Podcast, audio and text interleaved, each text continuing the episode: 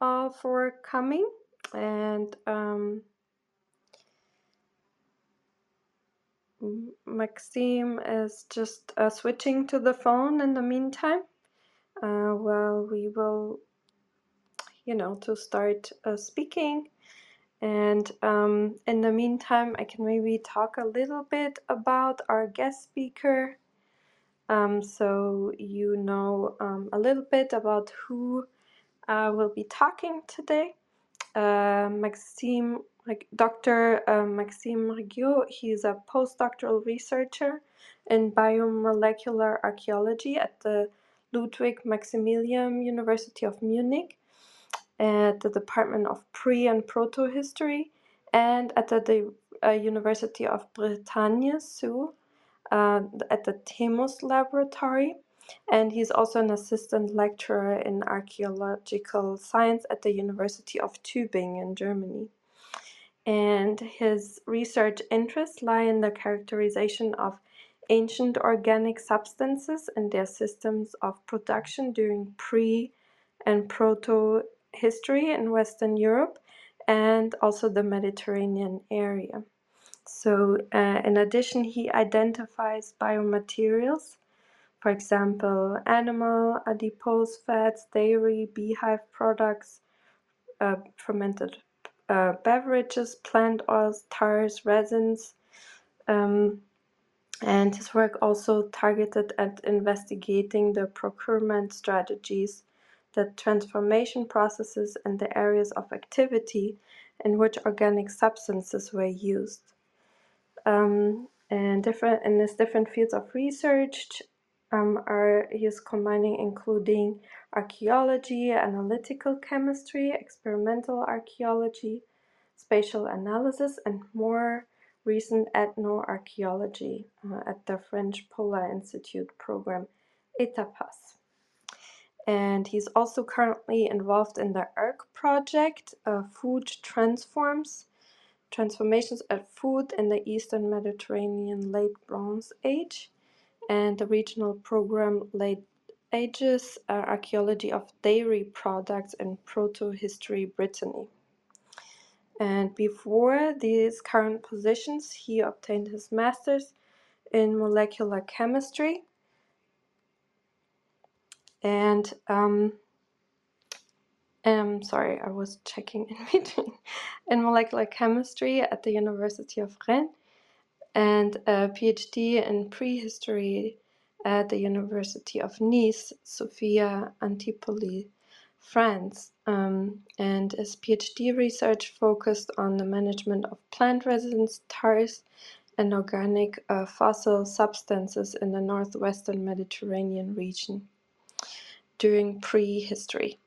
Um, so uh, yeah, it will be really interesting. Then he completed the three years of postdoctoral training at the University of Tübingen in Germany, where his work focused mainly on paleo dietary and consumption practices during the early Iron Age and Central Europe um, times. So um, Maxime, are you able, are you back? Um, do you see the invite now?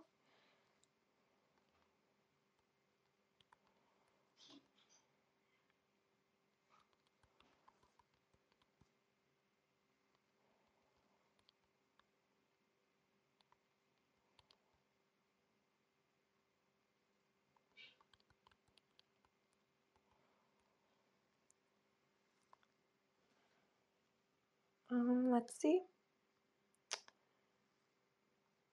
if it's working now.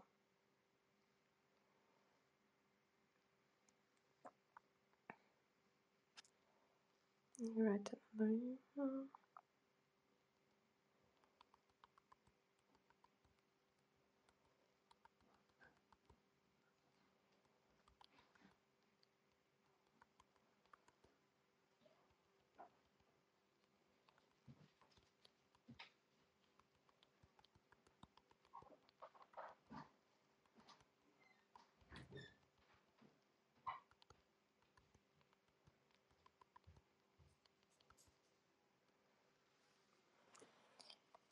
Um, yeah, I don't know what to do anymore. Um, Maxime, could you give us any feedback if you if you uh, what if you're on your phone now? Um, if you um, if you can see the notification, um, so you can come up to the stage and speak with us.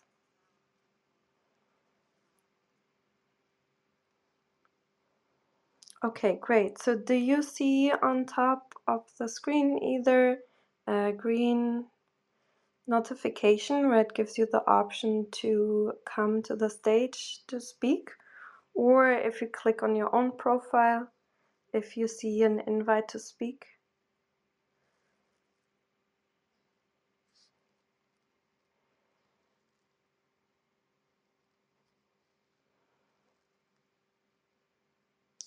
Okay, that's pretty much impossible. So, um, can you click on your own profile picture, please?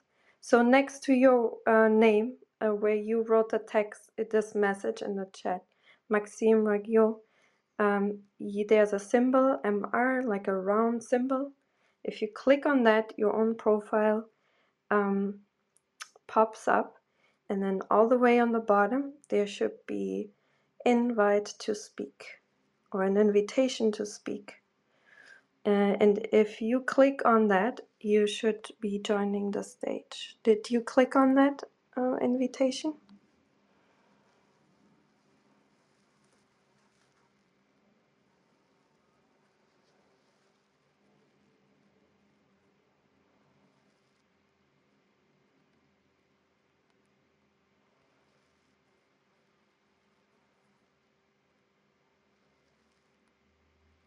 Um, LT, I'm gonna make you moderator. Can you could you try to invite uh, Maxime maybe to speak?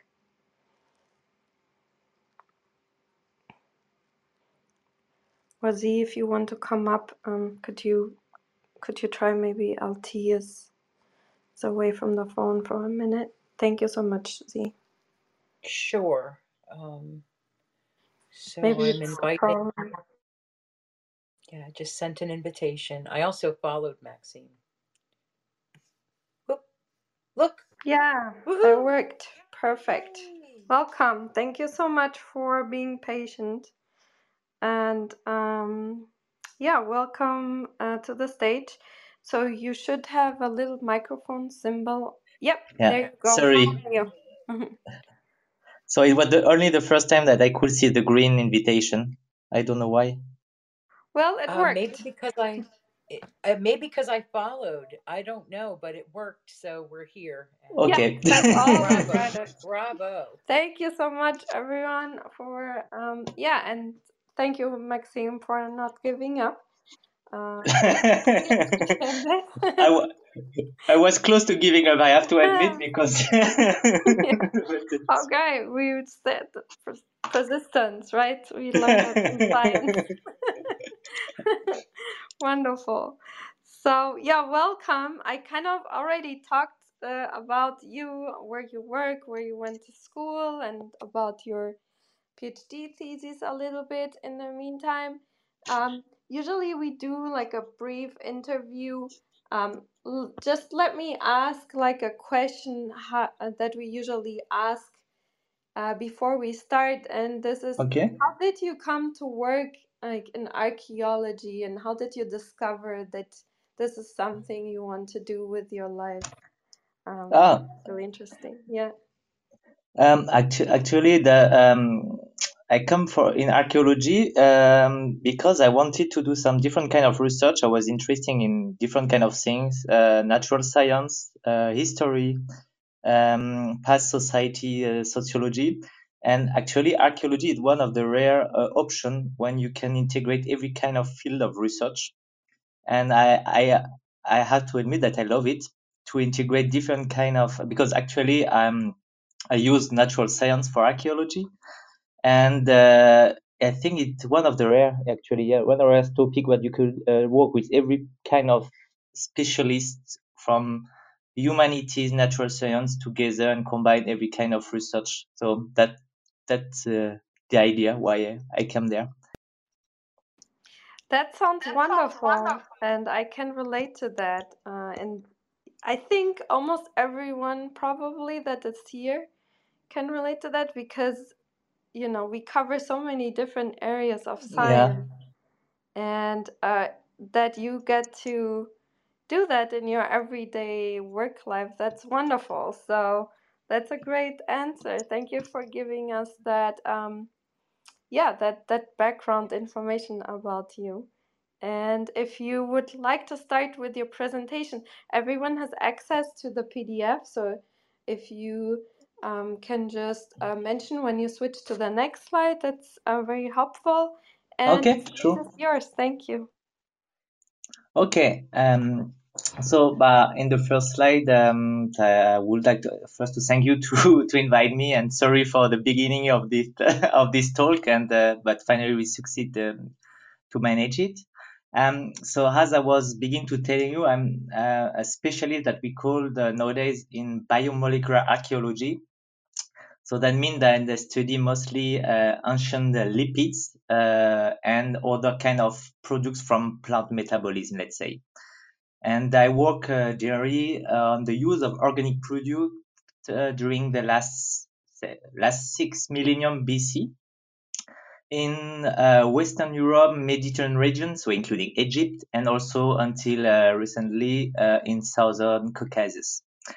And so that's why for those which are not so familiar with this field of research, I will first uh, present an introduction to the potential that can offer this kind of study of biomolecular markers in archaeological context and uh, how they can provide insight into um, several practices in ancient societies. And of course, I will focus the talk uh, on the body care and especially on the embalming practices. So uh, in the next slide, so slides two, I just wanted to show you that um, the um, study of organic resources in archaeological context has long been, uh, been challenging. Uh, indeed, materials that we discover in archaeological context since Paleolithic periods until nowadays um, was uh, limited during a long time to uh, the study of bio and georesources that can be characterized through their specific morphology. Uh, for example, uh, when you find ceramics, flint tools, uh, etc. But also, uh, when I say specific mor- morphology, also including at microscopic scales. here you have in this picture some biomaterial that we can recognize through at microscopical scale, like pollens, charcoals, phytoliths. Um, so we can identify in this way. But uh, uh, it's just after, so next slide, sorry, slide number three. It's after some big development in chemical techniques, especially in the 80s, and more especially the development of the biomolecular archaeology, that we were able to characterize some ancient biomolecules. And thus, um, a, wide range of biological resources that have lost all their morphological characteristics have been revealed. And it has um, renewed uh, and completed the data, particularly in the field of food, health, and population mobility from the past society. So here I show you different kind of um, big molecules which could be, which can nowadays be identified. And my research uh, focus uh, on some biomolecular com- component, as I was saying at the beginning, which result from metabolism of living organisms. Sorry, and um, in in archaeology, this field of research is often called organic residue analysis. Um, so the molecular markers uh, that I study, which are the most common, uh, are the lipids, so ancient lipids, of course, which are highly concentrated in animal fat and oily plants. But uh, we also studied other kind of products of plant metabolites. For example, plant exudates um, like resins, um, uh, some high volatile fr- uh, fraction of plants like essential oils, fragrance oils, etc. Uh, and the study of such substance uh, can provide insight in several practices, as I was showing you here, uh, related to food and drinks, uh, but also related to uh, manufacturing techniques of objects and also to the body care in ancient society. So in body care, integrate here embalming practices, therapeutic practices, and also cosmetics uh, practices, which could be also um, documented in some context. And beyond the identification of these organic products, uh, we try also to investigate uh, different segments of the lifestyles of uh, past societies when we are looking for the procurement strategy of such products, but also how these products are transformed or how they are um, uh, produced, for example, and which were their uses, which which kind of functions uh, could have this kind of organic substances, let's say. So in the field again of biomolecular archaeology, uh, oh sorry, I'm uh, in the slide number uh, five. I forget to tell you. Excuse me. So I'm slide five nowadays. Uh, now. Uh, so slide number five. So uh, it's this one with um, where I show in biomarker archaeology the different kind of of uh, substance or molecules which could be used or family. Uh, I, uh, I, I looking as I was saying about lipids and what we call resins. Uh, re- actually, it's kind of terpene and triterpenes molecules for people which are more chemists. Um, that is this one that I studied. They are in archaeological context. They are of course not so um, specific as ancient DNA or proteins uh, to in order to identify the genus of animal of plant uh, substance and it's also sometimes not so easy to to specify the species but uh, in slide six uh, if you can see there is kind of um, interesting things to look for uh, the lipid in archaeological context because they are more resistant uh, they have some advantages in archaeological context how their structures are more uh, like for, for kind of chemistry, let's say, some carbon-carbon bonds are more resistant uh, um, through, nat- let's say, globally natural degradation. Let's say later what it is um, more specifically, but they are present in more artifacts as uh, ancient DNA or proteins, which are generally related on bones or dental calculus. With some lip- lipids, resins, we can also um, they can also be preserved in ceramic vessels. They are trapped uh, or absorbed in uh, in the clay matrix of the vessels, but they are also sometimes found as surface residue. So they could be preserved also like uh, adhesive uh, stuff in some flint tools, but also as free lamps, as you can see in this picture. Really briefly, that's just the example of the uh, and really fast uh, in slide number seven it's how we use to extract this sample. So as you can see here, we have uh, ceramic shards.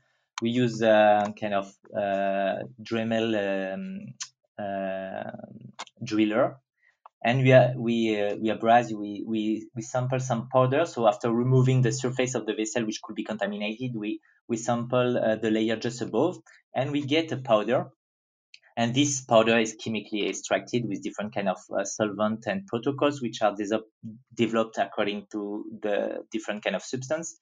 And then they are generally analyzed through gas chromatography mass spectrometry uh, in order to separate the molecular mixture, which uh, which could be uh, present, and um, provide some uh, structural information of the molecule. The idea is to um, identify several molecules, seven specific biomarkers which can compose the archaeological substance. Uh, slide number eight is also another kind of protocol uh, that we can uh, use to study the substance which are preserved in dental calculus.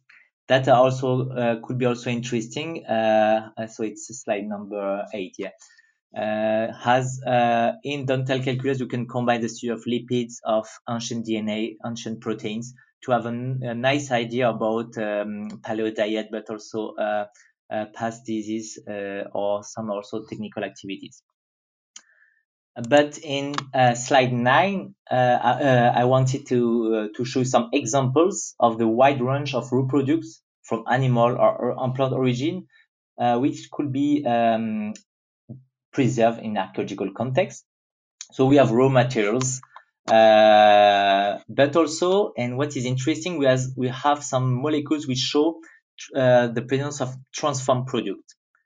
For example, um, the, the presence of some vegetable oils or plant oils, which in archaeological context could only result to an extraction processes are they need to be highly concentrated in order to be still detected. Uh, we have also marker of fermented beverages, so showing a biochemical processes by the human. Or we have also sometime marker uh, showing the the cooking or the roasted roast, uh, roasting practices of animal fats. Uh, slide 10, I show you a, a, kind of molecules that we could detect uh, more or less in ecological context because the organic substance will not be preserved in the same way uh, according to their molecular composition. For example, um, in the on the left of the slide, the polyunsaturated fatty acid are generally not preserved in archaeological context as um, they are really uh, they could be easily degraded through bacterial activities and oxidation. So generally we don't detect them uh, in most of the contexts. It's the same for the high volatile compounds in a lot of contexts like mono and sesquiterpene. They are and they are so volatile generally except on some specific favorable contexts like Egypt and we will see that later they are generally not so preserved. But after you have some molecules like um, uh, saturated fatty acid from animal fat uh, could be uh, are quite stable and could be um, preserved a long time. D and triterpene also, which have a stable skeleton, and hydrocarbons, of course. Uh, um, hydrocarbons. Um, for example, it's also molecules which are present in, bitumen, so you can imagine how stable it is. And we are talking here about uh, million years something. Um, the other things that I wanted to to present you on slide 11 is of course you will not have the same preservation according if you have surface residue like free lumps or surface residue on, on tools or if it trapped or absorbed residue in some vessels of, or in dental calculus, it's, it's of course uh, protected uh, from exogenous uh, contamination and degradation. So we could have more sensible uh, molecules which could be preserved and trapped uh, when they are trapped. And uh, finally, also the lipid are relative stables compared to other biomacromolecules like DNA or proteins uh, they still could be submitted to physical chemical parameters linked to the local geology and climatic influence. Um, in burial context also, uh, you could have different kind of degradation. Uh, what we can, what you can imagine, and uh, the, the the all the contexts which have um, which have the most favorable context for bacterial activity and oxidation are the worst and in the opposite the best context is one which are when they are reduced so the best one are generally the arid context, so arid warm like in Egypt, arid frozen like uh, sometime in Siberia, or waterlogged context also could be really favorable. So in this context is the best kind of context that we could have for um, um, organic substance in archaeological context. So uh, my field of research can address, as I was telling you, different kind of economy of organic resources, uh, and it involves a wide range of practices. Uh, so that is slide number 13. Sorry, I forget to tell you uh, sometime that. I apologize. So uh, slide uh, 13. Um, so um, there is different kind of practices I was telling um, and activities. Uh, here I show you also uh, the information that we can get uh, by studying the food and drinks. So we can study combining the uh, the kind of vessel which were preserved, the consumption practices, uh, some culinary preparation, which are sometimes interesting because um, as maybe you know, culinary, culinary practices could be also used sometimes as cultural markers. So it could be also interesting to compare uh, uh, some societies through the time or with the neighbors. Um, so we can also uh, have an idea about kind of recipes which could be done. Uh, that is example that uh, what we which kind of molecule that we can still detect in well preserved uh, vessels. Um, some molecular analysis show sometimes a series of uh, triglycerols which could be degraded of the acylglycerols, monoglycerols, and fatty acid at the end. And if it's well preserved, like in the slide number 15, sorry, uh, we could have an assemblage of triglyceride which could be mostly related to some specific product. In this case, dairy product uh, with triglyceride or, uh, small triglycerides, which are uh, mostly preserved in dairy and not, for example, in uh, adipose fat uh, from ruminant. So with molecular analysis, we could sometimes distinguish, discriminate some animal plant origin if uh, triacylglycerols are well preserved. But uh, uh, in slide six, uh, um, 16, sorry, uh, I show you also um, another method because sometimes triacylglycerols are not preserved to the time. They could be, uh, in some contexts, they will be degraded and degraded into uh, fatty acids. And when we have just fatty acid, it's in archaeological context, it's quite difficult to associate them with an origin uh, via, via the normal molecular analysis. So in this case, we use the, um, the um, molecular isotopy of carbons of two molecules the palmitic acid and the stearic acid, uh, which are the most important uh, molecules in uh, um, fatty acid in the in animal products, for example. And the way that these two fatty acids are biosynthesized and, co- and conducted in the different animals provide different isotopic ratio, ratio, sorry, and then we can distinguish between animal fat from different category, between porcine fat, ruminant fat, marine products, dairy, etc. Uh, yeah, that is the most category. And just to conclude in slide uh, 17 on the on the on the cuisine and cooking practices, uh, what is interesting is sometimes when uh, ancient society cooked marine product or terrestrial animal, animals, they create new markers. Uh, in the case with marine products like fish, uh, and they create, uh, for example, in this slide 17, you can see the the the the production of alkylphenyl alkanoic acid, which are much more stable as the polyunsaturated acids. Uh, in this case, we can see that people was consumed some marine product, but it was cooked. We have the same products which could um, happen when terrestrial animals are roasted and cooked. You create some specific ketones, which are showing also that people were grilled or cooked extremely intensively uh, some animal fats.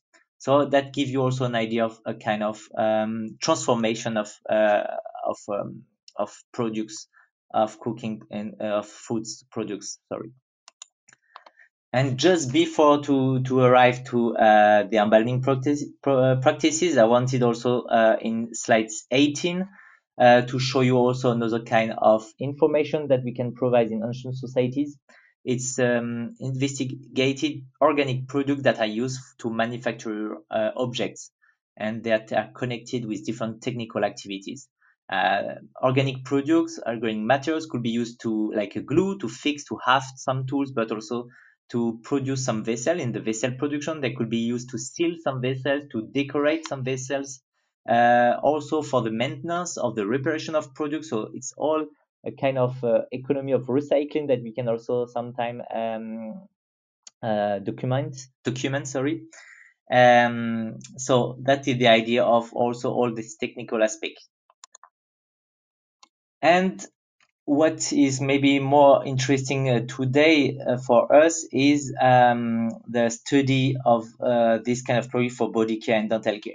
It's often difficult to show it in archaeological uh, in archaeological uh, context as this uh, substance could be used the same substance could be used for different kind of functions and um, for example uh, dairy products or uh, bee products are used in uh, in the food but also in in therapeutic properties etc in the past uh, in uh, in prehistory, we have, for example, for uh, dental care, the presence of chewing gum, which could be beeswax chewing gum. Beeswax were also used to to um, for to um, to treat decayed tooth.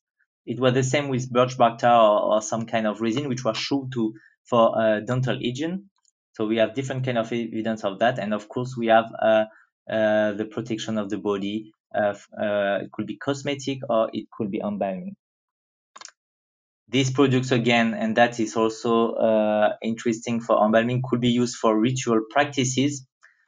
We have the well-known balms in burial chambers and uh, in Egypt, but we have we don't have to forget that this kind of uh, uh, substance could be used like uh, in incense burners in other kind of contexts, like in Neolithic, in big kind of uh, funeral chamber in northwest of France, we have also some resin and tar which were burned in funeral context. So now I will uh, really uh, enter to the our Egyptian history uh, and with a kind of introduction about uh, really brief uh, history of embalming practices in ancient Egypt. I'm not uh, first an Egyptologist, so I will not enter so in details. But first, kind of reminder, what is a mummification or embalming practices? So the idea is there it's practices which are performed by specialized and learned persons uh, which they could be called ritualist embalmers. And uh, oh, sorry, I forget to tell you, I'm uh, slide 21. Uh, excuse me. Uh, if I maybe if I forget to to ch- to tell you, uh, just remember me that because I continue to talk and I forgot to say that I changed the slide. So I'm in the 21st. Um, uh so yes. Um, so these uh, embalming practices were actually uh, interesting for two purposes. They are ritual pro processes first, of course, we are in funeral context, but they are also chemical process. And from a chemical uh, perspective, the practice involved from simple natural preservation through desiccation um, via proto-embalming treatment during prehistoric time to a sophisticated pharaonic procedures of anthropogenic desiccation, so using natron. You can also have uh, in this procedure excerebration, evisceration, and the use of antibacterials, antifungals, barrier materials, and fixatives. So these preservation procedures, which could take up to 70 days to complete, ensure to the transformation of a vulnerable body to a durable mummy. That is the idea. Um, and of course, we have a lot of ritualized act and uh, recitation of liturgy texts which um, come uh, in the same processes. So uh, mixing all the time together this kind of chemistry uh, practices and this kind of ritual practices together. Uh, in ancient Egypt, of course, the both magic and science were not separate stuff. They could also uh, be linked together and associated together all the time a brief history about product which were used for embalming. Um, it, actually, uh, what is interesting, the first uh, embalming practices are detected in Egypt already in prehistoric period. So I'm slide 22 now. And we have the first uh, evidence of uh, mummies, which were embalming in uh, 4300 uh, BC in Egypt. Uh, and at the beginning was most uh, the substance which were used was mostly fat and oils. We could not be so precise, uh, unfortunately. So it could be a plant oils or animal fats which were used and quite interesting to um, to to um, to seal uh, the skin and the body from eventual moistures which could arrive in some humidities context as we have sometimes uh, in um, in Egyptian tombs. We have some we have still but really rarely uh, some antiseptic substances which could be added. Uh, slide 23. Uh, from the Middle Kingdom, these antiseptic uh, substances are more important and more frequent in the mummification. So we are here in 2000 uh, until uh, 1500 BC.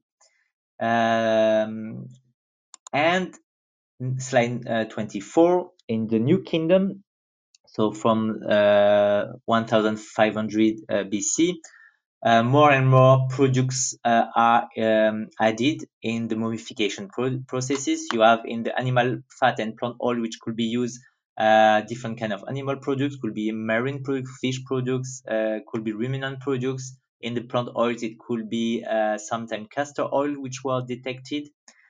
And we have uh, also not only conifer byproduct, probably resin or tar, but also sometimes Pistacia resin and a little uh, beeswax and slowly bitumen was also integrated in, in the embalming. But slide number 25 is mostly from the third intermediate or the late periods. So uh, from 1000 BC until about the Ptolemaic period, so 300 where the band increasingly uh, become more and more complex. Uh, we have really often in the balms different kind of product associated, sometimes three, four, five different kind of substance used to to uh, to use the balms. Once again, really often the base of animal fat, plant oils, but also conifer product, a large amount of bitumen, Pistacia resin, and beeswax, which are more and more uh, integrate together to have more and more complex uh, balms. And uh, in slide 26, it's just to show you also that the the embalmers could uh, produce some uh, balms, uh, different kind of balms in the same mummy according to um, to the different area of the bodies. Here you have uh, an examples uh, where, for example, uh, the left side of the mummies, some bitumen were used in the left side and the mummies not in the left, and you have time uh, specific, uh, more specific mixtures according if you are um, the, the hand, unbalance the head, uh, some torso uh, area, etc. Uh, in slide 27, uh, I show you also an examples from literatures which show also that you could have difference between the status of the people. So it could be social status of, of the people, but also the individuals. So between adults and children, for example, as you can see here, children were generally not so uh, uh, the the bands used for the children are generally simpler than for the adults. So mostly fat oils plus one other products could be beeswax, resin, or something else. The adults are sometimes three, four uh, different kind of balms, uh, substance in their balm. Sorry. And in the slide 28, it's also also sometimes a, a, a gender difference uh, it's, it's difficult to do that because we have not so much mummy and sometimes we cannot say exactly if, uh, if it was a male or female mummies. But uh, what's up here, it's also that the male uh, uh, mummies have the band more complex, so there are uh, sometimes three or four ingredients in the mummification. It's generally less for the female mummies, but uh, and that we need more um, analysis the, uh, so, uh, some products seems to be dedicated more frequently for the female mummy, like pistachio resin. Pistachio resin uh, seems to be more related to the female. So you could also in the embalming procedure have distinction between gender, status, uh, the age, etc. Um, and the problem that we had until now, uh, it's uh, that we could just identify some individual mummies, which could not be compared with uh, a large um, a large part of the society. So we have different mummy from different area, from different periods, and it was difficult to uh, to study really uh, in one period what were the real embalming practices for a large part of the societies. And um, if you go to slide 29, uh, the that it's uh, I show you here the different kind of information that we can uh, have about uh, embalming substance and embalming workshop uh, to know. So we can document it, them with three kind of sources. The first one is the archaeological deposit, the embalming cache. You have in the left one of the uh, largest embalming cache, which were also recently discovered um, so that show all the pottery and all the material which were used for embalming. In the middle, you see the all, the really important sources are the written and pictorial sources. So with these sources and especially the papyri, we have an idea of glo- a global idea of what was the rules of embalming at different periods and for different uh, peoples. But papyri are not present in all uh, the periods. We have some in the New Kingdom, we have some later, um, but for example, in the, during the late period, we have nothing. Um, and the last uh, information that we can get about the embalming is when you study and what was done to know the mummy itself. So you samples uh, the mummy and you can also identify different kind of uh, bands which were used. And uh, slide 30 uh, you can uh, you can uh, what was really impressive with this discovery of the embalming facility at Saqqara is we can reshape our knowledge uh, about this understanding of ancient mummification because it's extremely rare to identify an embalming workshop. So this embalming workshop was excavated by my colleague Ramadan Hussein from the University of Tübingen. Uh, it's an embalming workshop that uh, which was dated from the 26th dynasty, so about um, 7th century and 6th century BC. And uh, this embalming workshop, uh, so quite recent, so late period for Egypt, were uh, uh, located close to um, some old pyramid. This one from the King Unas, the small one, the not beautiful one, and not so far from the Djoser one. That was quite interesting because it's a period where the Egyptians decide to come back to the early periods to try to create a link in terms of Egyptian identity identity with the previous Egyptian uh, stuff. So they create new uh, funeral complex close to the first pyramids. And what was really ex exceptional to um, in this um, uh, discovery of my colleague Ramadan Hussein in the slide 31st, it's we have an embalming workshop, uh, and it's probably one of the the only one in the world where you have different facilities and especially an embalming room which were underground and that is quite unique. Generally, you have the embalming workshop which are up above ground, uh, where it's written IBU structures. Here you have the IBU structure with some activities which are above and some which were uh, at 13 meters deep, the embalming room. And this uh, embalming room were really exceptional because um, there, there has an act, sorry, architectural design that will could help to reduce the hills uh, risk of the ancient embalmer from microorganisms by mean that uh, we found some ventilation systems. We uh, the, this room have some air tunnels running through the rooms. Uh, so it was connected to massive networks of other sub, uh, subterranean uh, tunnels. There are two channel drainage systems for bodily fluids. Um, so good to relieve the evisceration.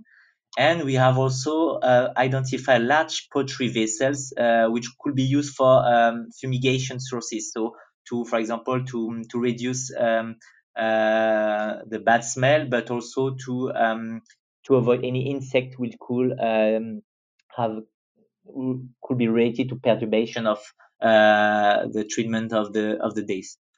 So that is something quite exceptional because um, it's quite rare to have these things. And me, I could, of course, investigated the pottery which were uh, identified in this embalming room. So I'm now in slide 32nd. Uh, in this embalming room, we, we, we identified different kind of vessels. I'm a little late, so I will go a little further, but yeah.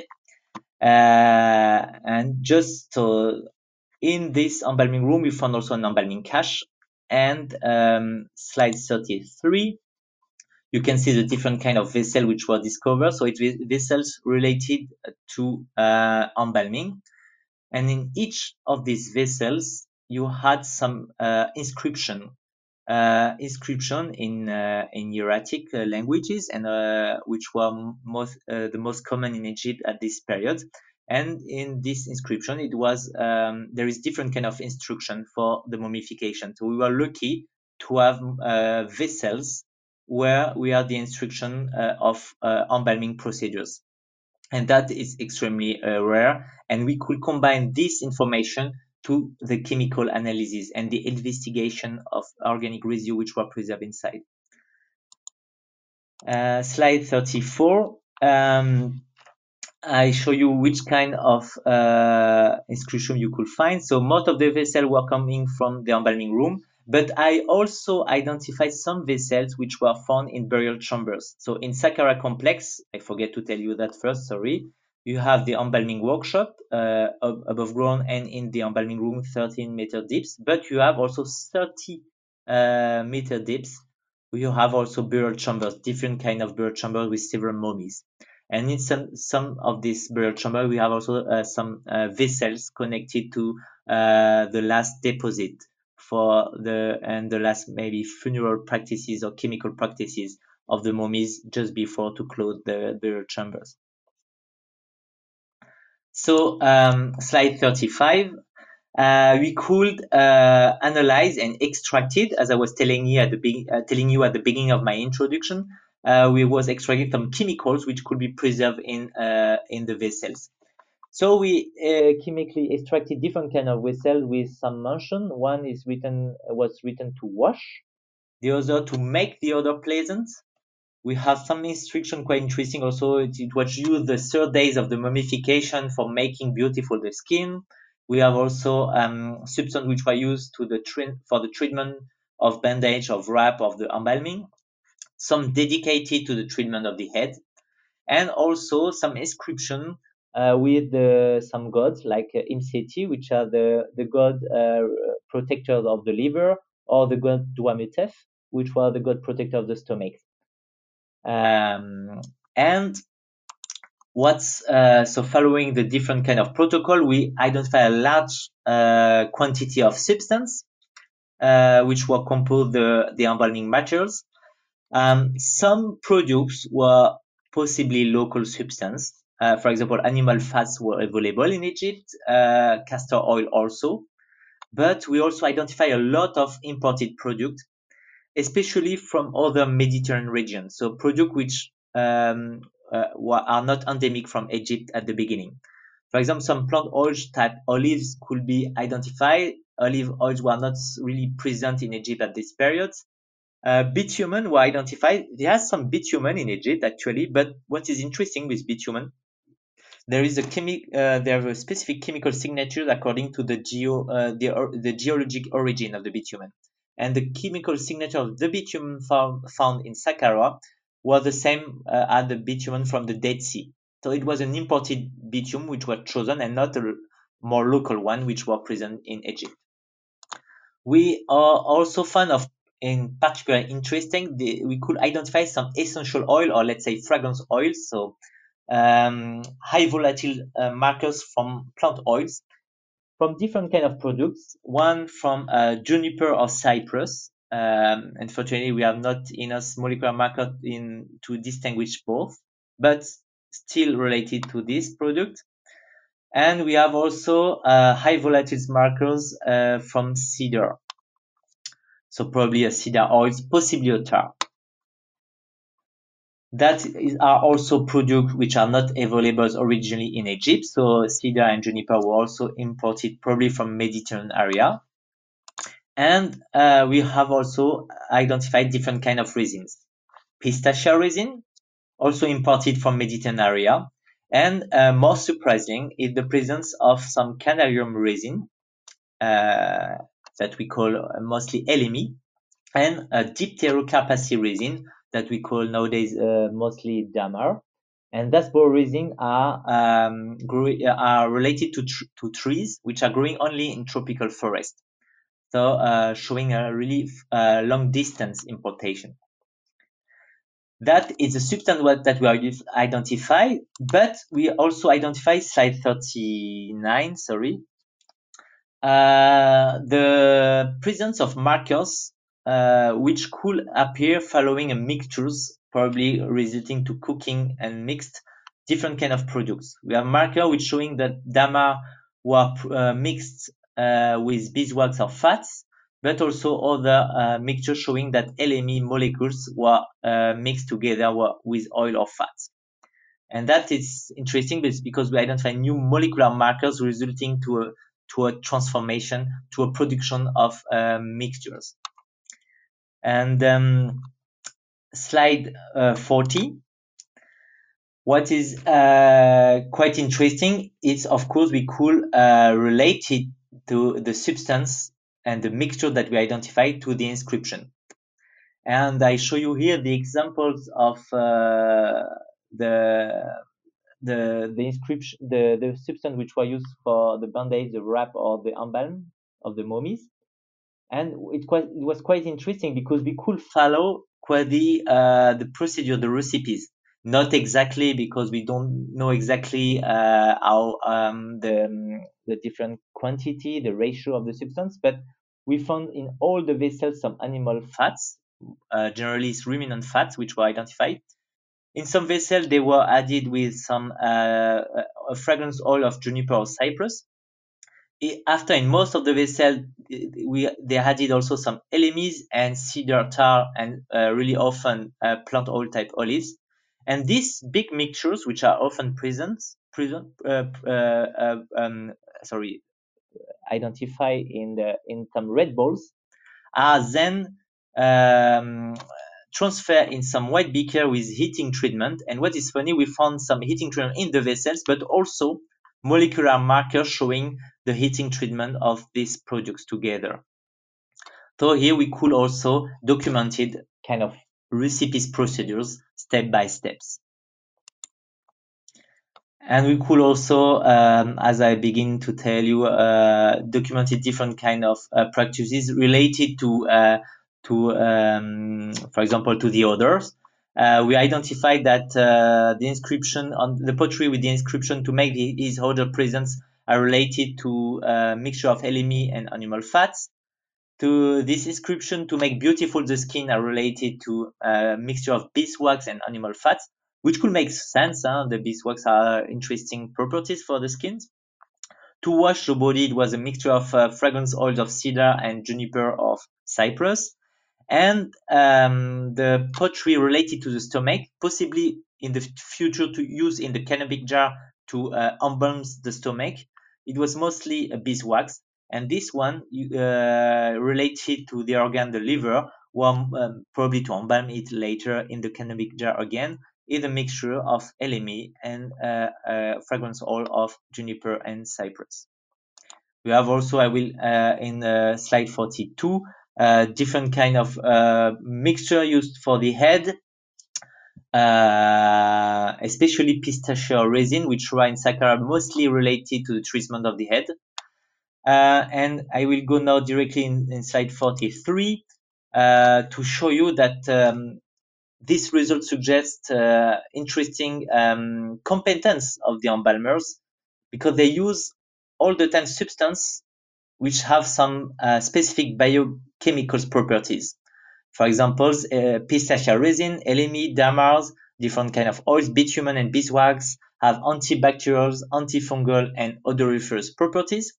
And thus that help to preserve the human tissue and reduce the imprisoned smell. So totally uh, perfect in this kind of embalming practices.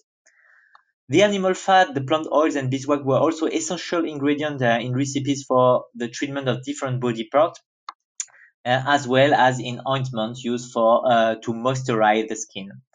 Um, and also, we don't have to forget that the, um, this some of these products have hydrophobic and adhesive properties, uh, like the tars, resin, and bitumen and it's also useful to seal the skin pores uh, uh, and also again exclude moisture and treat the lining of wrapping.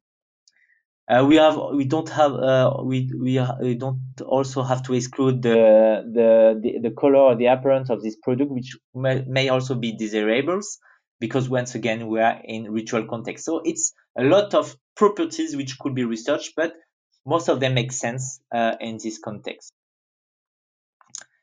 really briefly, uh, because it's already late and I apologize, I'm a little too long probably.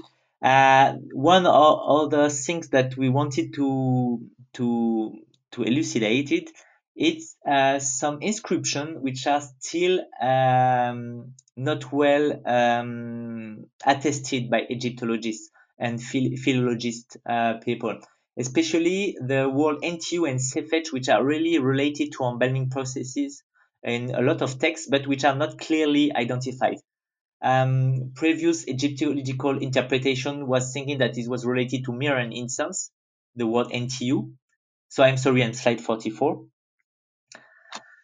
Uh, that makes sense because uh, in context, be, um, thousand years before Saqqara or, or uh, earlier, we could have some pictures sources where there some uh, trees look like myrrh tree or incense trees, but it was not uh, sure. For the Sefet also, um, the previous Egyptological interpretation was not so clear. It was an un, un, unidentified oil, traditionally known as one of the seven sacred oils for the opening of the mouth ritual, but we didn't know more.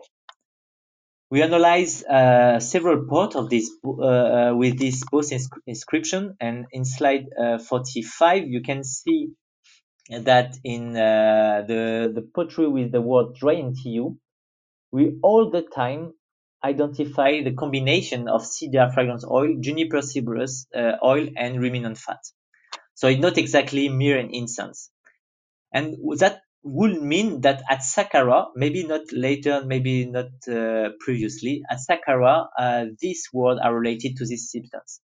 And what is interesting, these substances are also really interesting um, odoriferous properties, smell properties. And that could mean that these antiu are, it's what one of the, our hypotheses, are related to uh, a smell product or different products which could fit with myrrh and incense in previous periods, but which are uh, composed of other products later, but keeping the same properties or the same function. For the sefet oil, we identify all the time ruminant animal fats, uh, sometimes with juniper, uh, so it's slide 46, sorry, sometimes with ju juniper cypress oils, sometimes with elemi. Um, so one of the hypotheses, hypothesis, uh, slide 47, sorry, is could be that ruminant fat is used like um, an ointment, an unguent, sorry, to uh, maybe to transfer uh, another odorif property, another another sorry uh, substance to the mummy, uh, maybe with uh, again antiseptic and odoriferous properties. And slide 48, um, we also, uh, and to um, quote in my conclusion, um, we also identified some few vessels which were directly in burial chambers. Up to now, it was only the vessels connected to uh, the embalming workshop, so the vessels to produce to, uh, the the bombs. There we have also some. Uh, we could also identify uh, and documented some vessels related to the last deposits uh, with the mummies. And what's quite interesting, we found quasi the same kind of substance in these vessels, except in slide 49 now, the presence of damar and bitumen, which was not identified in the embalming workshop, but only in the vessels close to the mummy, possibly for the last ritual aspect or the last chemicals procedures before to, before to close the uh, the burial chambers. That uh, something we could check also when we will investigate later the mummies. And slide 50. Uh, to conclude, um, we could show uh, with these studies of an embalming workshop uh, an idea of uh, of the embalming procedures during the late periods uh, in Egypt, so during the, seventh and sixth dynasty. Embalming workshop uh, documentation once again show not only the procedure for one mummies but a large larger uh, number of mummies. So maybe not for all the societies because you need to have to to be part of elite or uh, the more um, to to be on uh, to be unbound because it's substance which cost a lot. But a larger part of the society, uh, we, we get information of a larger space of societies concerning these embalming practices. Um, we show and we confirm also that at this period we have a diversification, a complexification of embalming practices. The majority of the substances used at Saqqara workshop were imported, many of them from considerable distance far. Uh, once again, bitumen identified in Saqqara originate from the Dead Sea, pistachio resin, olive trees, cedar, juniper, cypress, absent from Egypt, uh, grow in different locations in Mediterranean basins. Probably they were uh, imported from the eastern part of Mediterranean area because in this period you have strong um, connection between Egypt and the Levant, the eastern part of Mediterranean nowadays south of uh, Turkey, Lebanon, Israel. And um, and that show an important trade network which uh, which include such kind of uh, products. And slide 51 uh, what we could also uh, provide like new information about this exchange uh, it um, connection with Egypt uh, with some tropical country elemi could be originated from tropical forests in Africa or tropical forest in Asia. Damar are only present in southern Asia.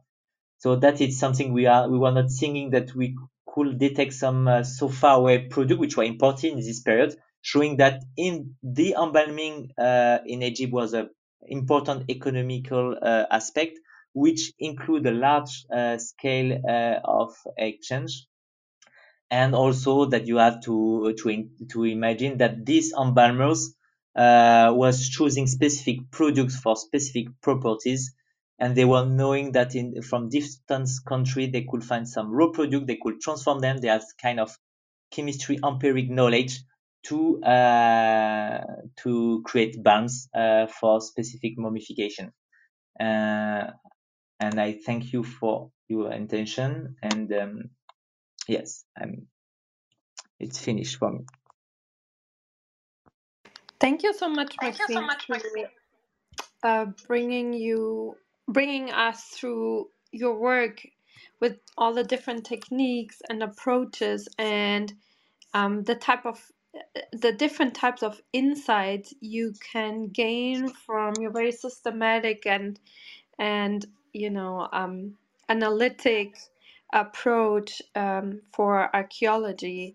It's so interesting um, then also to um, to take you know this analysis to insights of trade routes and world economy f- from that time it's so impressive and um, my first question was did you um, when you started analyzing you know all the different findings that way did you predict or were you planning on making you know, like world maps of economy and so on? Or was it something that just came with time and with the gained insights that you that you could?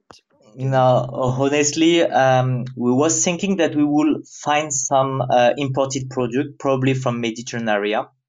Uh, because we there is different kind of goods which were traveling since a uh, long time between Egypt. So we knew that there were a long distance, but so far away and so and to identify these tropical resins uh, that was really really surprising that's why i was not prepared at all so when we get the results uh, i have first to um, to study analyze a lot of reference of resins find some collection uh, old collection of um, of garden uh, that we have of aging resins to to study really um, this resin to be sure of their, their identification because once again, we use in our um, uh, to compare our archaeological samples some modern reference. So we analyze with the same procedures modern resins.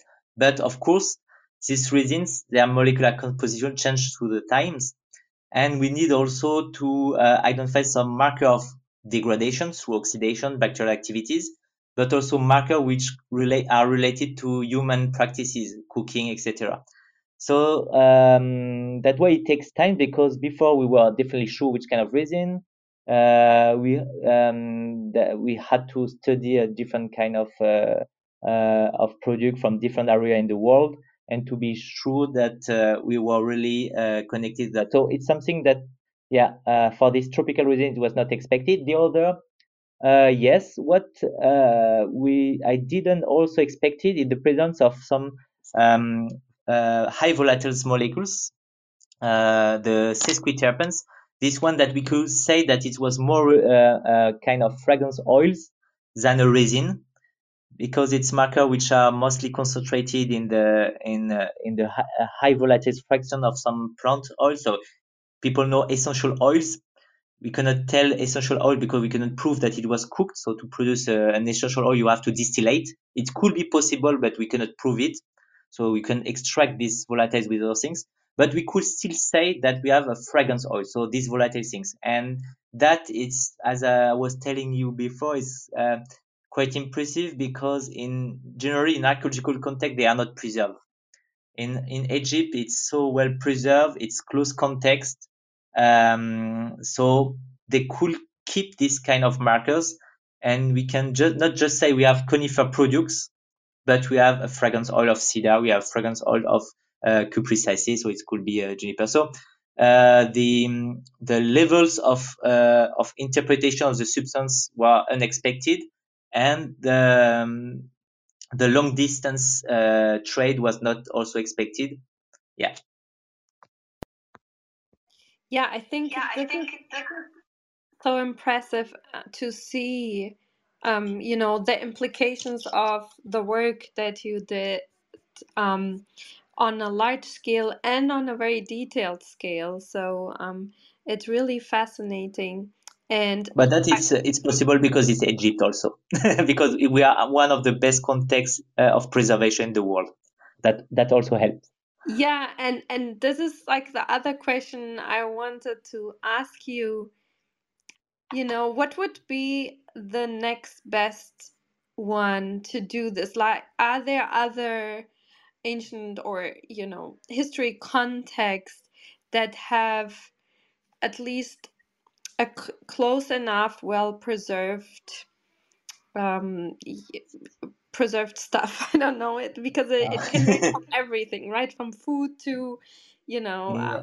f- from. I Yeah, I think I think outside of Egypt is difficult. You have probably place in the world uh, with similar uh, climates of Egypt, which could be interesting. But after you need that uh, this ancient society uh, have produced some ceramic vessels with different different kind of food. So um, in Egypt also you have a kind of um, uh, knowledge, expertise of a lot of uh, things that also are interesting um, because they are used and they they are they are, they they use also. It's not every kind of society uh, which uh, which could uh, develop so large um, uh, exchange systems let's say or trades um, so um, for the preservation you could have uh, after this kind of uh, information globally will be maybe difficult in other context but yes once again dry and warm contexts are absolutely interesting after there is um, other context uh, where I was quite surprising about the preservation. It's um, more, let's say, um, in uh, more um, not so dry context. But if the soils, the sediment are extremely acidic, really acid sediment, it's quite good because um, it's not good for the bones, but it's good for organic residue because the the bacterial activity are less important. And when I was working in Southern Caucasus, um, in some contexts we have really acidic context, and we could also have really well preserved materials. It's not the level of Egypt, but we could find that. The only place where it will be all the time dif- be difficult to work is tropical area because tropical area is the in the context where there is more and more bacterial activities and uh, will, um, the, the the organic residue will be totally uh, degraded. But maybe I don't know uh, in in America continent, uh, maybe in area uh, in the north of Mexico, South US, uh, you should have similar um, condition for preservation. So could be interesting to have possibly in the future uh, uh, investigation showing uh, well preservation. yeah, and I was thinking in the terms of maybe ancient China. I know we had a Mm. while ago, you know, about metallurgy and how uh, different recipes of metals and kind of Yeah. Yeah that also uh, kind of alluded to the the governmental structures and trading in in Mm. China. But Yes, um, uh, absolutely. There, there are some uh, uh, first article was showing also early evidence of kind of um, of trade routes with uh, also such kind of materials, uh, elemi and nonsense resin, which could have traveling. It's later. Huh? It's uh, uh, it's uh, uh, AD, so it's uh, I think in the early Middle Age, but uh, there were not enough investigation, and of course, maybe not the south of China or the place where it's more tropical, so close to Vietnam or some uh, area, but other um, area in China where it's more arid. That could, yeah, I, I'm sure that uh, it could, should be wonderful huh, to study there. yeah, interesting. I wanted to give other people a chance to ask questions. Um, and then, you know, I wanted to check with you about, you know, the time you still have after uh, checking, uh, because, yeah, we plan for an hour. I don't know if we have time, but I'm not sure if you have time. So, um, LT, did you have a question, Z or Victoria? Thank you. Well, uh, this is Z. I just uh, would like to, you know, say thank you. Um, for the presentation. Uh, it was excellent, and the content was uh, just riveting and um, outstanding visuals to to go by. I I don't have a question. I just really want to thank you and thank uh, the Science Society and everybody who uh, stuck around. Like uh, bravo. So that's it. This is the I'm done speaking. Thanks. Thank you.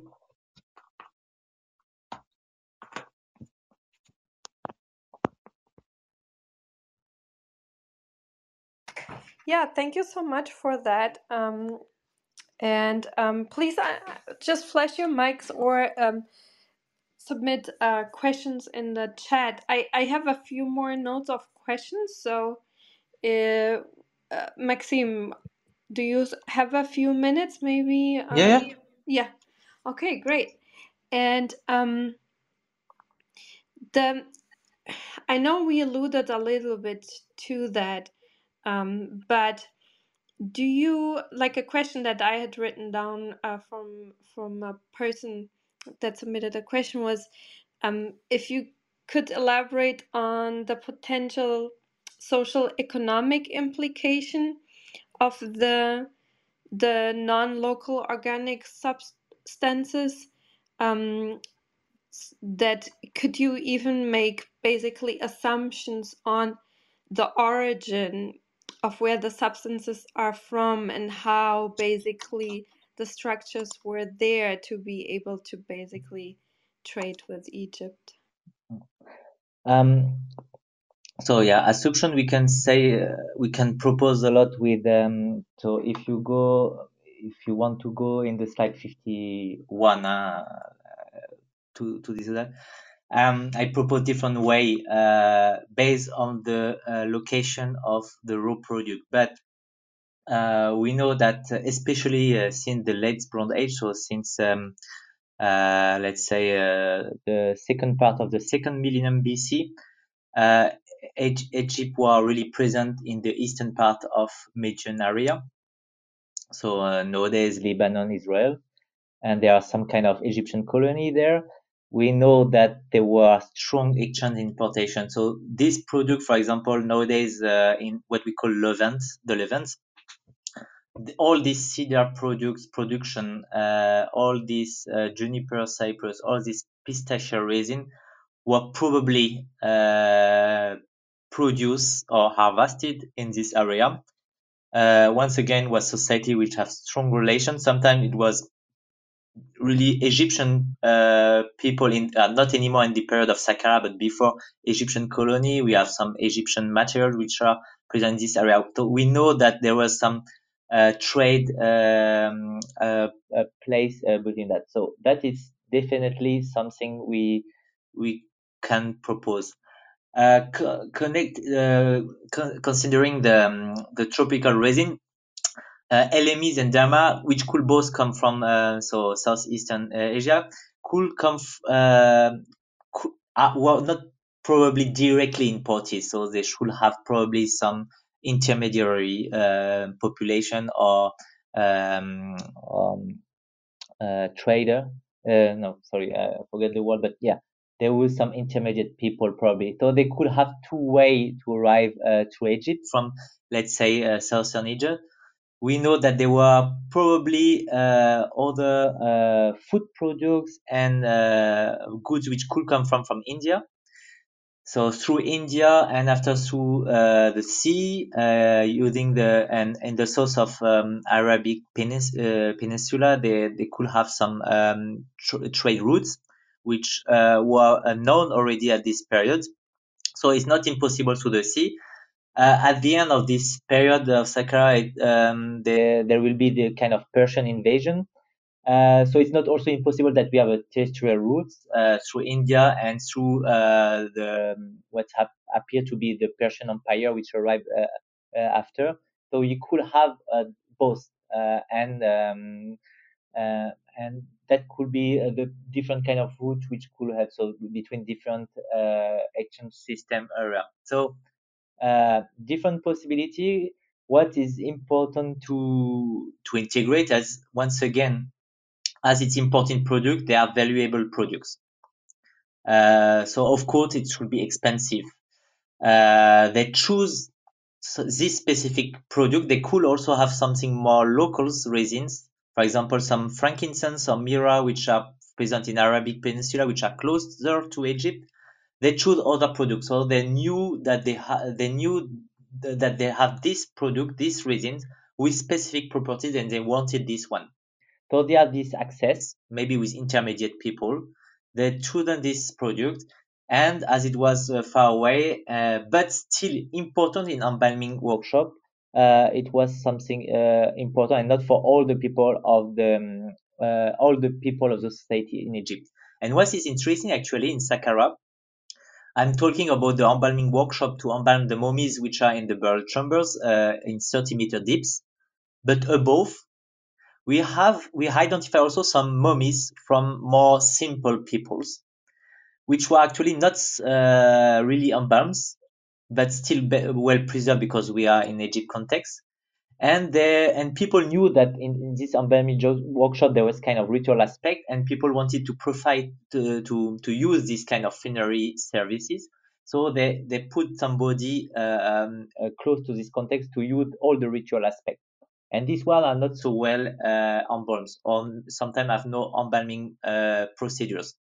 If you go uh, in the funeral chamber you have different kind of quality of mummies maybe not with the same embalming stuff. So we find different products. Probably not all of the people, according to the stages, have the access of all the products. Maybe the it's kind of assumption the middle rich could have access to uh, uh, easily imported product from medicinal area like cedar products, something like that.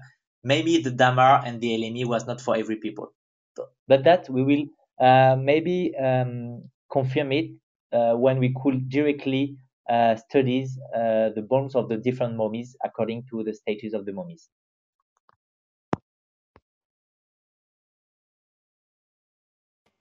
That is really that is really um, thank you for that answer. And I'm trying to invite uh, Marina uh, to speak. She.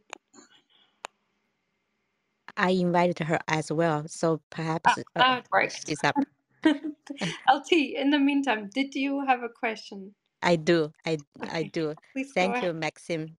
Uh, it was a it was a lot of information, but what my question has to do with, uh, yes, it's expensive, so not everyone, um, only maybe very like uh, rich people.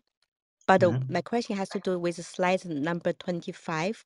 You showing that there's- like there is the differences in the children versus adult. So I wonder, even in a whole family, so what's the explanation? You know, if the family is rich, so I you imagine that their kids, maybe even their pets, probably are getting this practice, but the, what you find is not, right? Now the thing is, um, um, with this example from colleagues um, who summarize a lot of in, uh, embalming studies, um, it was just an average uh, uh, studies about all kind of uh, children, uh, uh, which were uh, the the embalming practice of children which were analyzed and the adults. The problem is with this slide of 34 it gives you an information that you could have this tension between adults and children, but here it's the average of all the adults of this period and all the children of this period. Of course, if it's a children of a rich family and uh, or not so rich family, etc., uh, maybe you will not have the same. Uh, well, I think sh- to be unbound in ancient Egypt with different kind of substance, you should have already um, uh, high social status because it costs a, a, minimum. You need to pay also the embalmers, uh, the ritual. So already to be unbound is not for every po- people probably. After the I quality of embalming could also uh, increase according to uh, to the status in the society more as related. But um, that is the problem that we have. That is trends trends that my colleague could found, and that is, has to be refined according to the context, the periods, and the status. all right. Thank you. Now I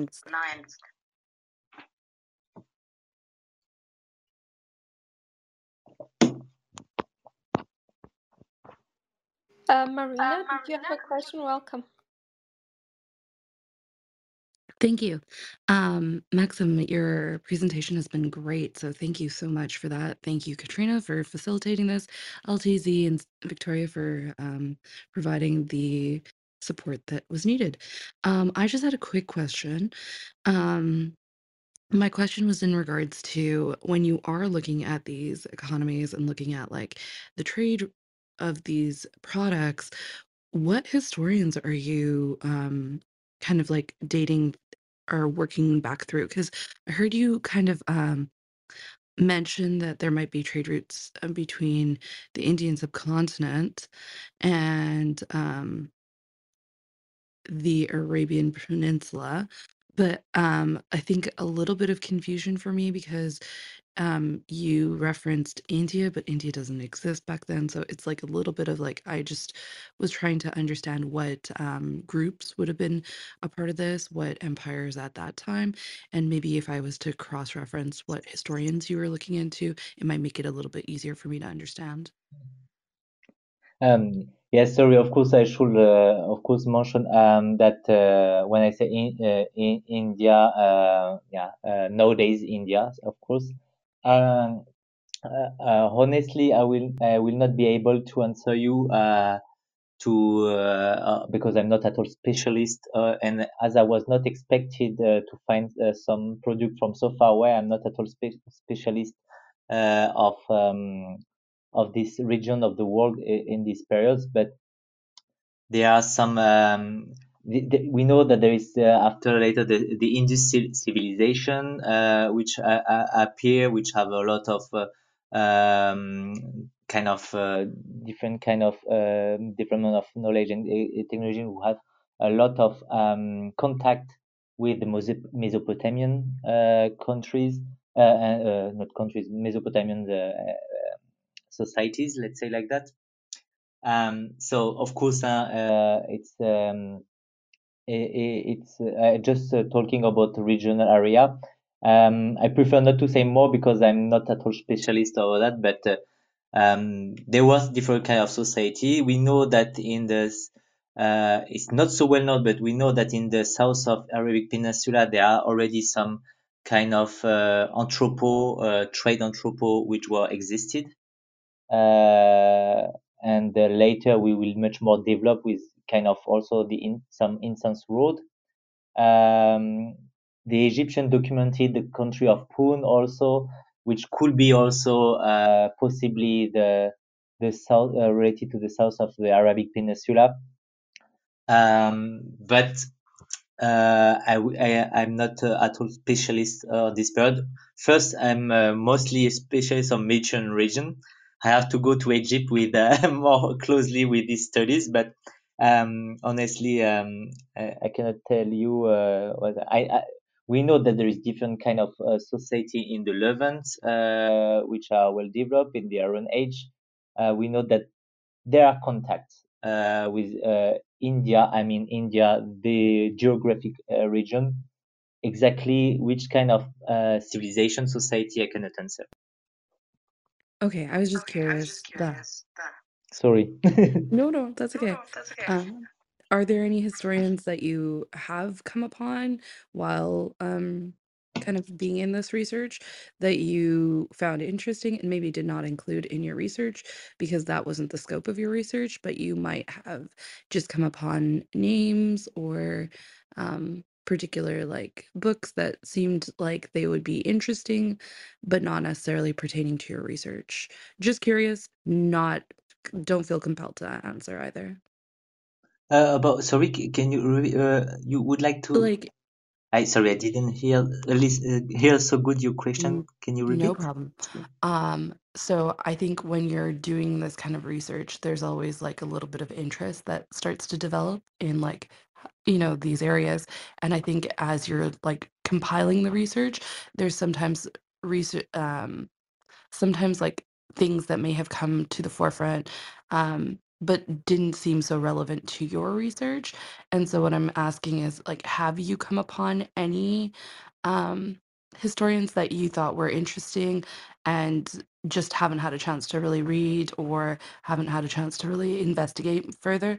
Um, just curious and not necessarily asking to grill you or anything. I was just more of a curiosity. Okay, about the society of this period from, for example, uh, the Levant or or India or something like Yeah, that, or? well, from the Levant So, Like I think that period is very interesting, so I'm just Yeah, curious.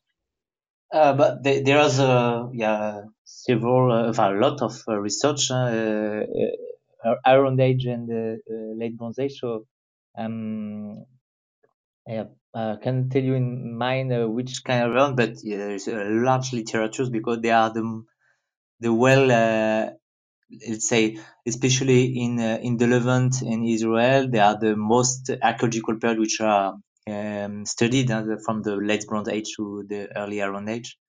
Um, so all the archaeological uh, contexts are well investigated nowadays. Um, I have nowadays a, a student who uh, from from uh, from Israel who has who is working on the, um, on this kind of context. Uh, if you write me, I can give you a kind of summary of literature or books if you if you would like. Yeah, if you write me, if you write me, yeah. Yeah, absolutely. I'll do that.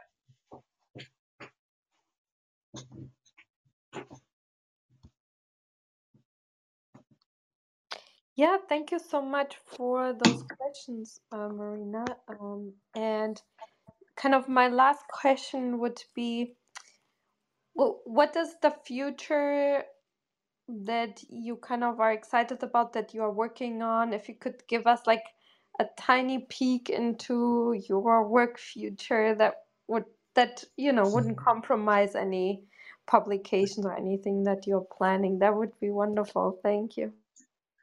Um, yes, so now I'm working uh, actually in the publication about food and drinks importation in Egypt. um, and uh, so not uh, so I was telling you I'm not looking only about embalming uh, products, so but also in food and drinks, and um, so we will try to uh, to publish that soon. That we have um, transport amphora which were imported to Egypt and with product from different areas also in the world, so mostly related to the food and drinks. So just to complete in these biological resources what we could have. And uh, yes, uh, the future research that I, con- uh, I will continue is um, also to, to continue with the previous person who was talking to me. It's to continue to, to study more globally um, from the final Bronze Age, so the the second millennium, the last, uh, the second part of second millennium, what's happened in Eastern uh, Mediterranean area from Egypt to nowadays uh, Turkey. Uh, so, and also what's happened with the contact with Mesopotamia, with uh, the Levant, with Egypt, and with the Aegean world. So it's a period of a, a strong exchange and um, uh, and relationships. And the idea is to look with how this biological resource could be um, be integrated or used in this kind of agent. So it could be once again um, products that I, use, I, I call not only embalming product because they could be used for therapeutic properties or other kind of body care properties, but also food and drinks, etc. So that is in the in the in the future. So try to continue to do that in Egypt, but also against in relation with all the Eastern Mediterranean area. Yeah, that's really, yeah, interesting. That's really interesting. Do you think, do you think the preserved materials, the preserved materials are, from are, from also everyday, also everyday people? people? Sorry? If the Uh, preserved material are what? Uh, also from also like from, everyday like, every- people, not just you know important um, figures of history. Um, you know, the majority of people. I think. Do we know a lot a, a lot about everyday life from like the majority of the population, or do you think for now we just know a very small Yeah, the part? the the archaeologists uh, have a lot of information already of daily life of, uh, of these people. We know also with some uh, botanical rests or bones rests, which kind of animals products, which kind of uh, plant product they was consumed. But uh, we don't know uh, how they could, sometimes how they could be transformed, which kind of recipes, cuisine they were doing, which kind of mixture and how, how they were consumed them. Um, we also studied the it's a period where the grape wine was uh, more and more uh, present in the region of the world. Who was drinking grape wine? Who were producing that? Who were exchanging that? Olive oil began also to be produced and imported, exported. Sorry. So there is all this uh, aspect of uh, of the trade. We can also identify some transport amphora. So amphora which were used to be transport and to be export or import. Um, so that is information that we can um, provide like an additive additional information. We know already a lot about um, uh, uh, which kind of uh, yeah cuisine, kind of cooking practices, uh, not cooking practices but cuisine, but not so um, not so clear and and also the the way are the people are this decide to to to use such products and ingredients, such kind of uh, uh, cereals more or less. Uh, sometimes it's related to the climate, to the environment. Sometimes it's cultural practices. So that is something that we can also provide a little more information. Yeah, that uh, sounds really exciting, and I'm looking forward to read that um, publication. I don't know why, but I love um, I don't know, imagining how people used to live and uh, how how their lives were, and um, and I, I think we can learn a lot about it. Do you think we can make just one last? I'm sorry, I keep asking. Yeah, sure. But do you think we can? You know, we we make so many assumptions about what is healthy for us, especially when we talk about food and lifestyle, Mm. and how we we then claim, yeah, people used to eat this way, and people used to do this and that, work more, work less, sleep more, sleep less. Do you think you can, with your research, um, what do you think about that? Is are most claims out there pretty silly, or are they actually based on your findings? Because I think you could contribute a lot to that discussion. Now the, the thing is, the, uh, in prehistoric context, we we have not all the text, so we have not the the high levels of the real consumption. We know what they could consume. After the quantities, how it was uh, mixed, uh, it's it's a little uh, more difficult. Uh, and we have also, eh, according to the period and the context, we have some taboo also, like nowadays with some religion, but it was already possible in some in some periods. So there is so parameters that we sometimes we are not sure. Uh, so that it's I, I guess it's quite difficult. What we can uh, maybe say and look, it's um, for example in um, in uh, in late Bronze Age, we see kind of uh, uh, in Eastern Mediterranean, we see already kind of glo- globalization of the of the food which were consumed. So uh, it's something which uh, slowly to have the same kind of ingredients, the same kind of food products that which are which are still known nowadays begin to arrive in this period. So that is quite interesting. After for the healthy things, um, I don't know. Uh, it's difficult because we uh, we don't know the ratio of the product. The uh, that in the historical period you have much more information because they can say how, how much they could consume. I, I say also the opposite, the wine or something like that or something. What is um, maybe interesting for nowadays, um, if if we come back to the embalmings, um, if the product, the natural product that they use, the mixtures of fat, beeswax uh, for for the skins, some kind of resins, some kind of fragrance oils. That could be interesting. Also, nowadays I, I'm working in collaboration. That's also one of the futures with some um, uh, dermatologists, which were looking for treatment of the of the skins uh, to find other kind of natural products which could be interesting. Uh, the wax is already beeswax is already used, but which kind of product we could create. Uh, also the um, uh, legis medicine. Uh, can we say that in English? Legis or des medicine? No. Um, the um, legist. Can we say that of in, in English? Yeah, yeah, I think you can. Yeah, legis uh, medicine. Uh, also are interesting to use also new chemicals. Uh, not it's not so easy because it's for the death because they use mostly formaldehyde nowadays and it's un- unhealthy for the people who was working like that. So they're interesting to look for what was doing ancient Egyptian to find some uh, product for conservative product which are more healthy to protect uh, the the worker which are using uh, which are produce that. So that uh, are interesting technique that we can learn. Uh, once again with the food, um, it's it's uh, we know which kind of ingredient they could have. Uh, the quantity that they could hit according to the people is difficult nowadays. Yeah, that's interesting. Yeah, that's interesting. And also regarding the medicine, that was one of the questions I had written down actually about what we can learn about their pharmacology, basically. Because yeah, I, even yeah, that is mostly the things I think. Yeah, yeah, because even modern medicine was for a very long time based on ancient Egypt knowledge, right? I mean, we didn't mm. evolve too much until very recently, uh, unless I'm very mistaken. But I think the Greek book that was used mm. to teach medicine still uh, until very recently was actually based on Egyptian knowledge, as far as I know. So it's really interesting how.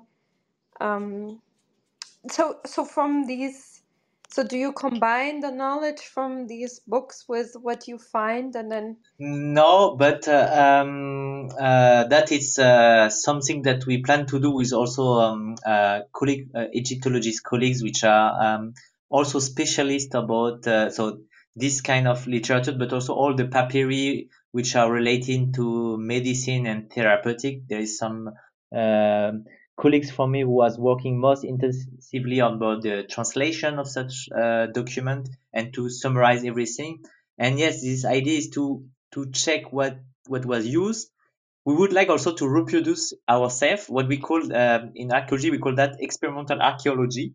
Actually, it could be also good for nowadays. It's to reproduce something from the text, analyze them, in the same way as our archaeological samples and try to compare the molecular signatures to to check if we could have similar kind of mixture or if it could uh, be related to something which was identified. But um, actually, it's uh, it's one of the future projects that I would like also to develop with colleagues, uh, uh Egyptologists uh, colleagues, um, because um, yeah, after I no um, so much knowledge about the epistemology in medicine through the time. So uh, probably you're right that it was used.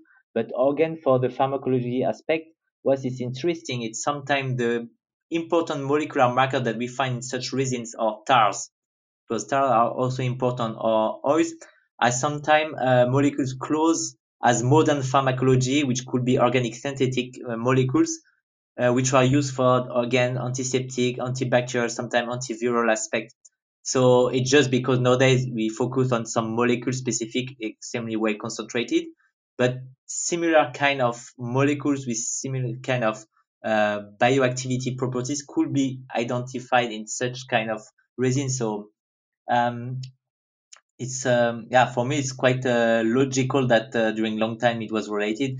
And what is a shame, it's uh, in our um, in Europe, but I guess it's the same in US. You we lose uh, a lot of the traditional uh, way uh, and traditional knowledge of such things. Uh, but uh, until uh, the the beginning of the 20th century, there is already some tars, conifer tars, birch bark tars, which were still produced and which are still used in some part in the world, which are used to um, against to for for for the treatment of different kind of skis uh, uh, of the when you was hurt uh, uh when you uh, or again when the animals also were attacked by other wild stuff uh, if you have to um, if you were burned or something like that. So there is a thing which could be also nowadays still interesting um, to to re refound let's say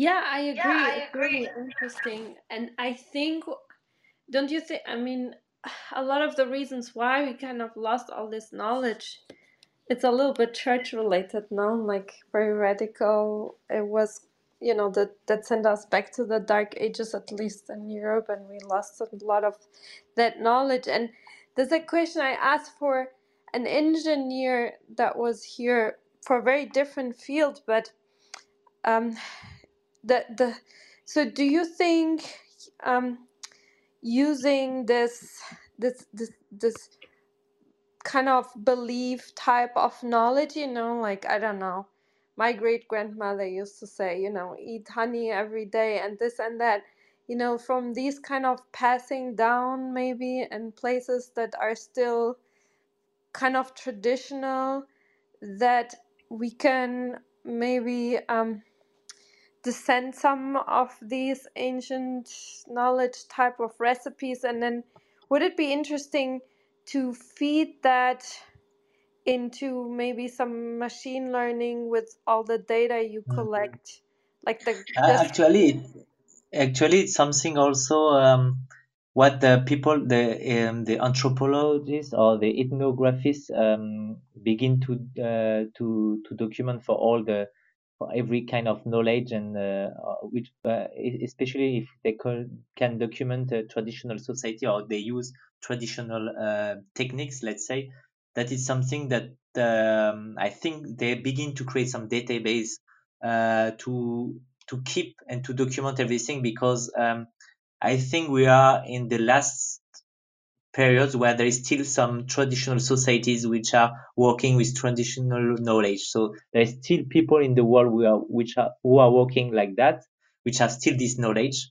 But um, according to my colleague, which are doing ethnographic studies, something like that, it's more and more old people in every part in the world. The young generation uh, have other things to do to continue to create uh, old tar, for example, to plant tars or to uh, to document all uh, glue or all um, uh, food practices or all traditional methods. Uh, the new generation everywhere uh, want to to do something uh, to to learn something and um, in in Europe we already learn a lot, so that's why we begin to try to document that. Uh, but uh, it's something really important to do because uh, at the um, the old generation uh, in 10 years will uh, will disappear. We will not have any more direct evidence on probably on traditional way for it could be for therapeutic properties, but also kind of uh, I think for the food is other things. The food uh, is something which could be transferred easily. But um, yeah, uh, again, some uh, um, some uh, resin transformation, some tars production, some charcoals production. There is a lot of activities, some tools production, which are not anymore interesting for for a lot of people. They will disappear soon. So that is something that um, indeed uh, something with the machine learning or thing has to be in, uh, integrated, documented, and also for us to have uh, access to uh, this knowledge uh, in the future. Yeah. Yeah, thank you for sharing that. That's really wonderful to know because I could imagine that combining this with these archaeology findings and analysis that you do could we maybe point back to when this originated, where it came from, and you know how these ideas and knowledge was passed along? I think that's mm-hmm. because you know back in time, the writing down was probably you know was not so common in population, and then also it would dissolve. You had to manually, um, you know, rewrite, uh, copy the text, so it would be really but we have for example for the for the prehistoric society we have no text anymore. And we know that we have we have lose we have lost some knowledge. Or sometimes the archaeologists try to recreate some tools uh, so with experimental archaeology and sometimes they find a way how they could uh, to reproduce these tools but sometimes we have no idea anymore sometimes we find archaeological objects we are not sure about them their function because we lose uh, everything. And if it's not a uh, also, as you said, if it's a society with text, uh, it's not sure that you have the text uh, mentioned in all these things. If it's prehistoric societies without text, um, it's difficult. Yeah. Yeah. Yeah. Yeah. I imagine. I was just thinking some traditions that maybe pass along originated in something that you could say, "Oh, I found this type of resin here and it makes sense what you Yeah. know some traditional But for example, for this resin, for example, the Elemi and dammar, um, you know, the European used that uh, during long time for the painting varnish. So, but uh, and it was also used in the Asia for the for the ship. Um, um, I'll say that the corking. But also, but if you document it with people who are looking that, it's also for several kind of practices and the okay the odoriferous practices are known, but also how they are used for the ther- therapeutic properties actually it's not uh, it's something that we need to still to document it nowadays with the population which are still doing that who are still doing that. That is an example.